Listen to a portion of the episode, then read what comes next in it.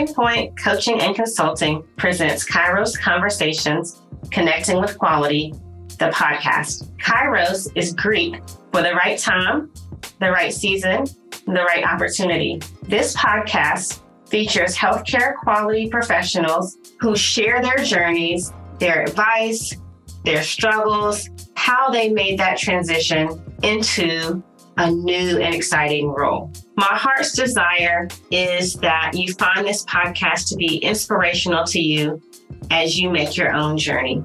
Don't forget to share this podcast with your colleagues and friends and rate us on whichever podcast platform you listen to. Thank you for being here.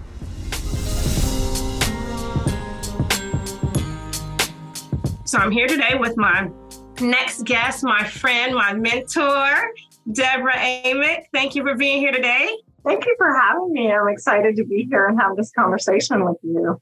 Yay. So let's start with introducing yourself to the audience. Okay, great. So um, my name is Debra Amick. I'm a nurse by background. Spent, uh, so let's see, I've been a nurse almost 32 years and spent most of my time in intensive care, did open heart recovery for um, some years, sprinkled in home health nursing, and did some leadership roles and things like that, and then got into quality. And I've been working in quality improvement for uh, about 11 years now.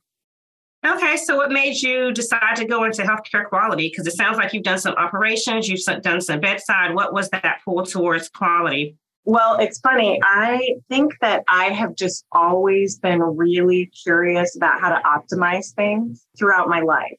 And, you know, whether it's productivity or personal growth or, you know, how to schedule things appropriately in my own personal life, things like that. So there's always been that bent that I've had. I honestly didn't know that healthcare quality even existed for a good 15 years in my career. You know, it's mm-hmm. kind of like behind the curtain, things happen and and policies appear and you know things come down from on high, but you don't really know what where this originates. But one of my roles, and I find this just funny looking back on this, one of my roles, I was working in an ICU and it was a smaller hospital. And I had worked in some big academic medical centers and bigger cities, you know, kind of well known places. And so now here I'm at this smaller facility and I'm like, man, we, we need some help here. Like this, th- things aren't run as efficiently as they could be. So I felt like people probably would want to have some ideas to make some improvements.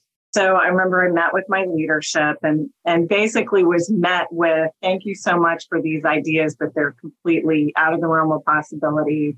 So, you know, just be a bedside nurse and, and do your thing. But it's funny now looking back, I realized that I just wasn't in the right place. And so when I uh, got into an organization, which I'm currently with, that really had a strong quality program, and I started interacting with the quality department and being asked to participate on initiatives and things like that. I came to a fork in the road where I was being asked to take more of a clinical route. And mm-hmm. so that was an option for me to grow in those skills or get into quality improvement. And I just did a real assessment between what do I enjoy the most out of everything that I'm doing and where do I feel like my skills will be best utilized? Mm-hmm. And I realized that was with quality. When I kind of listed out all the different things that I was doing at that time, the things that I felt like I was making the most impact and enjoyed the most were in those quality improvement programs. So that's when I decided to, at the time, it felt risky mm-hmm. to take that risk to get into quality. And then interestingly, I think there's a perspective that at least at the time in my organization that people went to quality to retire. Like you go mm-hmm. there. I've heard that too. yeah. You kind of do a little bit of work when you want to, and then you retire. And uh, that is, of course, not the case. So, you know, worked very hard in quality improvement, different Absolutely. kind of work, different skill set, but I work very, I have worked very hard. And then I've been in quality improvement since that move about 11 years ago. Okay, so what do you do now within quality? What does a typical day look like for you? Oh boy. Honestly, there's really not a typical day. My role, though, if that would be helpful, my role now is um, I'm the vice president of quality improvement for a healthcare system, and we have five inpatient acute care hospitals and then over 300 outpatient sites kind of scattered over uh, the state where I live. So it's, you know, very busy and constantly changing, which I like. I think that's a prerequisite for being in quality, depending on which part of quality you're in. The part though I'm in, I don't mind change. I don't mind challenges. So I like to be engaged in things that are interesting. And there is an unending supply of that in my role. So a typical day, you know, I, I do work in an office right now because coming through the pandemic, we still are doing a lot of virtual meetings. So I do a good bit of meetings on different initiatives that we're having or things that I may need to approve or give my input on. And that could be uh, redesigning a care system and you know needing to give input and final approval on certain aspects of that policy development helping i still do help to lead some teams and um, or co-lead teams. I also do a fair amount of strategy development you know where do we need to go as an organization? What are our next priorities from a quality standpoint? And then a lot of assessment. So whether that's discussing cases, root cause analysis, schemas, or going to the bedside and or to the units and meeting with people, interviewing staff, doing things we call tracers that may be looking at a care process and proactively looking for ways to improve care, ways to make the care safer for patients. So, and then you know, team building, human resource type activities to help my team since I'm in a leadership role. Okay, that sounds very interesting. And, you know, there's been a lot of talk, especially since COVID. I mean, we've always known that the healthcare system is broken. And with COVID, it kind of highlighted some other things. And, you know, one reason that I stay in healthcare quality is because I want a system to be there when my generation gets there, right? So, what would you say to clinicians who are kind of burnt out at the bedside or want to use their skills in different ways? I know that some clinicians are leaving healthcare altogether. So, what would you say to them that would have them consider that healthcare quality may be an option for them? Sure, sure. You know, I think that one thing I would say is I think getting with the right organization is mm-hmm when you're with an organization that has a lot of opportunities in different realms of healthcare, um, so that you can use your skill set in different ways. I think that's important. The other thing I would say, though, I, I do think there are a lot of ways to find joy at the bedside. And again, getting in the right area, getting with the right patient population, so I, I want to encourage people who feel on the fence, but they've always loved bedside nursing, maybe find or bedside care, not just mm-hmm. nursing, finding maybe a different location that works for you. So I don't think the impetus for getting into quality should just be getting away from the bedside. Okay. Because quality improvement is not easy. And it can actually be really difficult and disheartening if you don't have the right attitude and mindset for it. So I'm not sure I totally answered your question, but um, so what I would say is I find that it's really helpful to assess your skill, The things that people tend to indicate come naturally to you, mm-hmm. so much so that you may not even think of it as a skill, and ways that you can use those skills that are going to be employable. And if that happens to be in healthcare quality, there's a lot of aspects of quality too that there's a, a lot of realms to explore within quality improvement. But that's the main thing is I would say don't just do it to get away from the bedside, but realize that within healthcare and within healthcare quality, there's so many facets of it. And there's probably a facet that fits for you. Yeah, I'm so glad you said that because healthcare quality is hard. And there's a weightiness, a heaviness that can come with it when you're wanting to do the right thing for the patient and wanting, you know, these excellent patient outcomes. And I have also heard qualities where you go when you want to retire. And yeah. being in quality myself, I know that I work really hard. yeah. and with the teams that, you know, the clinical teams, the non clinical teams. So I'm, I'm so glad you said it's not just let me just get away from the bedside and go to quality. Right. You know, there needs to be some skills and passions toward that. But there aren't a lot of roles. I mean, you have the clinical data analyst, right. population health, you have process improvement. I'm sure there's others that you can name off, but there's just so many different things within quality that are options for people that they may not know about. That's right.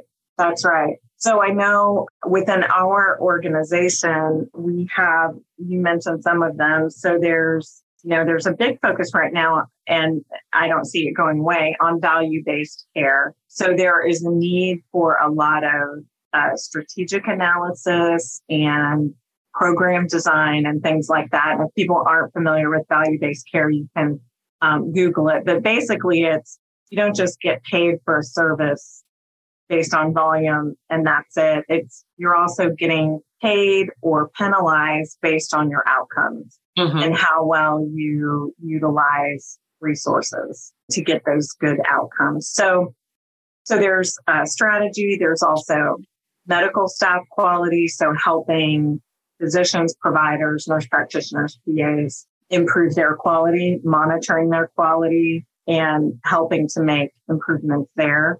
There's, of course, accreditation. There's all kinds of accrediting bodies that we are responsible to as healthcare organizations. Depending on the setting, you have different accrediting bodies, but a few of those would be OSHA, the Joint Commission, or, or DNV, Medicare, Medicaid, so CMS, various accrediting bodies. And there's a whole uh, team of people typically that are devoted to ensuring that we're compliant with all those standards that we need to be to provide good care and uh, be able to keep getting reimbursement and so forth.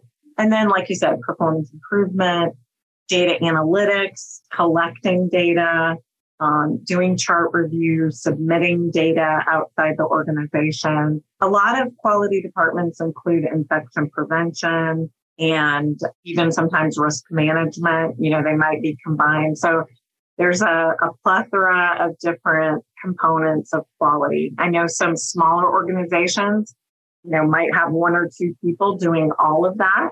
And so, uh, but larger organizations tend to have different people doing different components of quality. Yeah. So, I mean, it goes back to what you said before. It's all about the organization that you choose to work for, right? Right. and making sure there's an alignment there right. with your own personality and skill set and opportunities that may be available, right? That's right. Yeah. Hi, friend. Are you listening to this podcast wondering how you can start your own journey into healthcare quality? Or maybe you've already started, but you're hitting some roadblocks and getting stuck at the application process. Well, my friend, I've got a free resource for you. After you finish listening to this episode, head on over to my website and grab the ebook, Top Three Mistakes Clinicians Make When Transitioning into a Non Clinical Role. The link will be in the show notes section. Now, enjoy the rest of the episode. So, what advice would you give someone who wanted to go into this space? I know you mentioned, you know, making sure that it was a good fit with their skills, um, but is there anything else that you would say may help them make the transition if they know that healthcare quality is what they want to do? Right. Um, yeah, definitely. So I've had the opportunity to interview a lot of people and people who are transitioning out of another role, especially I think your audience may be more interested in non traditional mm-hmm. ways to get into quality. So I have interviewed people who've had more of a business background, mm-hmm. an IT background. And there are a few things that make people really stand out. First of all, I would say, and and to develop your own skill set mm-hmm. is proactively doing things like getting certified in healthcare quality. So that studying for that certification and preparing for that can give you kind of a broad based knowledge of healthcare quality, but it it helps you stand out. It helps um, people who are the decision makers for positions to know that you're serious mm-hmm. and that you you really do want to be in healthcare quality and this is a focus. I would also say get involved with your state or national healthcare quality association. So um, the National Association for Healthcare Quality, NAHQ, or your state. And they have typically meet and greets. They have great, sometimes free, sometimes for a nominal charge, education and networking events, things like that, where you can get to know people and start understanding more about the landscape and quality so that when you get into a quality role, again, you're a little more prepared. But it just helps people to see that you're you're serious about that. If you have an opportunity in your current role to start working on performance improvement projects, you know, most leaders are thrilled if someone approaches them and volunteers, right? Because there is just so much work to do.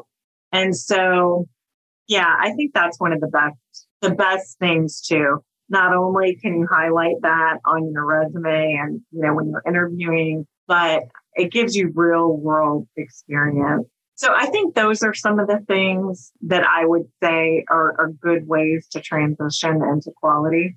Yeah, I'm so glad you mentioned the CPHQ, um, the Certified Professional in Healthcare Quality, uh, because this is something that my audience asks about all the time is do I need a certification to get into this role? And one thing that I've shared with them, and feel free to disagree with me, um, but one thing I've shared with them is the certification is helpful to validate your knowledge, Right. Um, but you need to be able to use it too, versus, you know, I get the certification to say I have it, and then I go to the interview and I can't talk about it. I can't use the skills right. that are within that certification. Would you agree with that, or how would you frame that? I do totally agree with that. So, a certification, I think, shows that you're interested and that you're serious about it, but um, there's so much more to it than that. Mm-hmm. So I think real world experience and actually making improvements in things is even more important and impressive. And when you can say in an interview or even on your resume, I worked on this project. Here was our baseline of where we started and we were able to make this amount of improvement in this period of time. Things like that are even more impactful. Many different quality roles, they may want you to get certified within the first two years of being mm-hmm. in the role. But I would agree with you. I think it's probably equally as important to have real world experience. Yeah. And speaking from, from your perspective as a nurse and as someone who's in operations and hiring, I know a lot of my audience are also therapists. I have some nurses in my audience, but a lot of my audience is, is therapists. And um, therapists sometimes hit that roadblock of applying for a job or wanting to apply for a job, and the job description says registered nurse, right? Or, you know, you have to have some sort of nursing background. Can you help clarify that a little bit or or maybe something that those therapists that are interested can do to make themselves stand out? Sure. So I will say that typically job descriptions can either number one be changed depending on the mm-hmm. organization and number two there's there's just flexibility with roles in many cases and i think it's important for people to understand that any any job opening the reason there is a job opening is because and especially in quality improvement is because there is a problem and they need someone to help them fix that problem. And so when you can show that you are a problem solver and that you have a skill set and experience and motivation and desire to help them solve problems through things like consensus building, change management, uh, you know, action planning, identifying issues and digging into the root cause and bringing a team together to make impactful change. Those speak more than a degree. And I will say that, you know, in, in my department, for instance, we have uh, radiology techs, Um, we've definitely been open to physical therapists or, you know, occupational therapists. So we do have non-nurses in the quality department. Sometimes coming with a clinical degree is, you know, almost mandatory in a certain role, but there are plenty of other roles that having, you know, another type of degree would be fine. Okay, perfect. And I'm glad you said that too, because I know you, earlier you talked about interviewing people with business backgrounds and IT backgrounds, and then you have people with clinical backgrounds and non-traditional or non-nursing backgrounds. So I think it goes back to what you said before: is it's the organization and their uh, willingness to be flexible with the role or their the culture of that organization. Right, that's true. And the other thing I would say is this is not just healthcare quality. I think this is in any any realm. This is just good career advice. Realize that uh, it is okay to reach out to people outside of the interviewing and hiring process. So I've had people, um, and actually some people that I didn't end up hiring, but it's been interesting to watch their career because they did get hired in healthcare quality and they just wanted to network with me. Some new grads, you know, who had just gotten out of school and their their main focus was quality. Um, and I didn't have a position right then, but was able to give them some advice. And so, what I would say is LinkedIn is a great resource. Don't be afraid to reach out, even if you get, you know, 10 no's and one yes. Take someone to coffee, you know, have a, a little discussion with them. All of those discussions and relationships can end up leading to something. In fact, I know someone, she's not in my department, but she is in another quality department. She uh, is a physical therapist and she taught physical therapy at a school. And through some people that she knew, she ended up getting a pretty high level quality role with really no background. And some of it can be the relationships you build um, with people. And, you know, it can take a little more time, but it's doable. Yeah, the relationship is everything. I mean, getting to know people, like you've mentioned, and networking and um, taking people to coffee or hot chocolate yeah. in my case. but, you know, sometimes it's that person that can help you to remember you to bring your name up in front of a room of opportunities. Or when that job comes in, they say, oh, well, I remember so and so was interested and they did this project with me. And so then they bring your name up. Definitely. It yeah. happens all the time, almost weekly there will be discussions about, oh yeah, I've heard that person's name and I've heard they do great work. And um, yeah, so that's that's a great point. All right. Before we get to the last couple of questions, do you have anything else that you would like to share with the audience? Um, oh my goodness. I, I, you know, I think one of the things I would say is, and this isn't just related to healthcare quality, but I have to tell myself this all the time. I tell my team this a lot. Just realize that, you know, like when you go to the gym and you feel sore afterwards, mm-hmm. that feeling is your muscles growing, unless you've just flat out injured yourself and push yourself too hard. But, you know, but in general, that feeling is growth. And so I would just say that one of the things that probably surprised me the most about getting away from the bedside into a quality role, I had to learn a lot. I was not learning that stuff in school. I hadn't learned it in school. I, and no one was teaching it to me. So right. I really had to learn it and it felt very uncomfortable. But but that feeling is growth. And so I just think reminding yourself and encouraging yourself, because often no one's going to encourage you. Um, mm-hmm. So just if this is something that you really want, break down some of the skills that you think you need to have. Um, push yourself to get those skills. It's okay to feel uncomfortable. It's okay to make mistakes and just realize that that feeling is you growing and just embrace that process because we need you and healthcare quality And there's a lot, a lot to be improved. And so I think motivated, passionate people are always welcome. I love that. I love that. All right. So, what was your defining point? So, you know, I think for me, the defining point, I talked about it a little bit before, was deciding that what I most enjoyed and my skill set, even though it was taking me a completely different path than I was anticipating going on, was the thing that I most enjoyed, and that was quality improvement. And so just uh, taking that risk mm-hmm. and being open to growth and change. So that was my defining point is really just doing some self reflection, self assessment.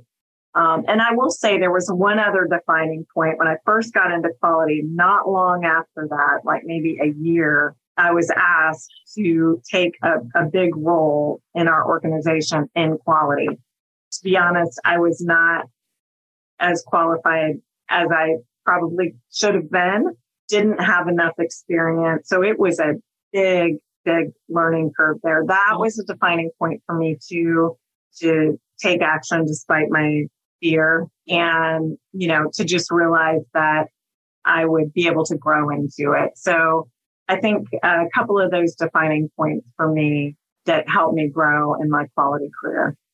Okay, last question. Um, how can my network support you or you know any next steps that you would give to um, the audience?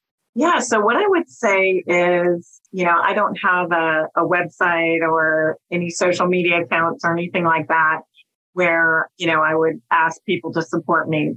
So i think the thing that i would say is get engaged and be open to networking within the quality realm because we all really learn so much from each other. And quality improvement is an art and a science, and being able to bounce ideas off of each other, learn from other organizations. So, again, get involved in your various organizations, whether it's Vizient is one organization that I partner with on various projects, Premier, you know, there are other organizations that you can reach out to, read newsletters, definitely NAHQ, your state organization, and um, just be open to learning and growing and improving.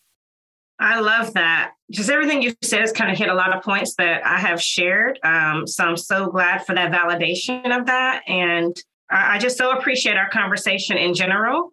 Um, you know how I feel about you anyway. So thank you for being here. I feel the uh, same way about you. So I'm happy to be here with you.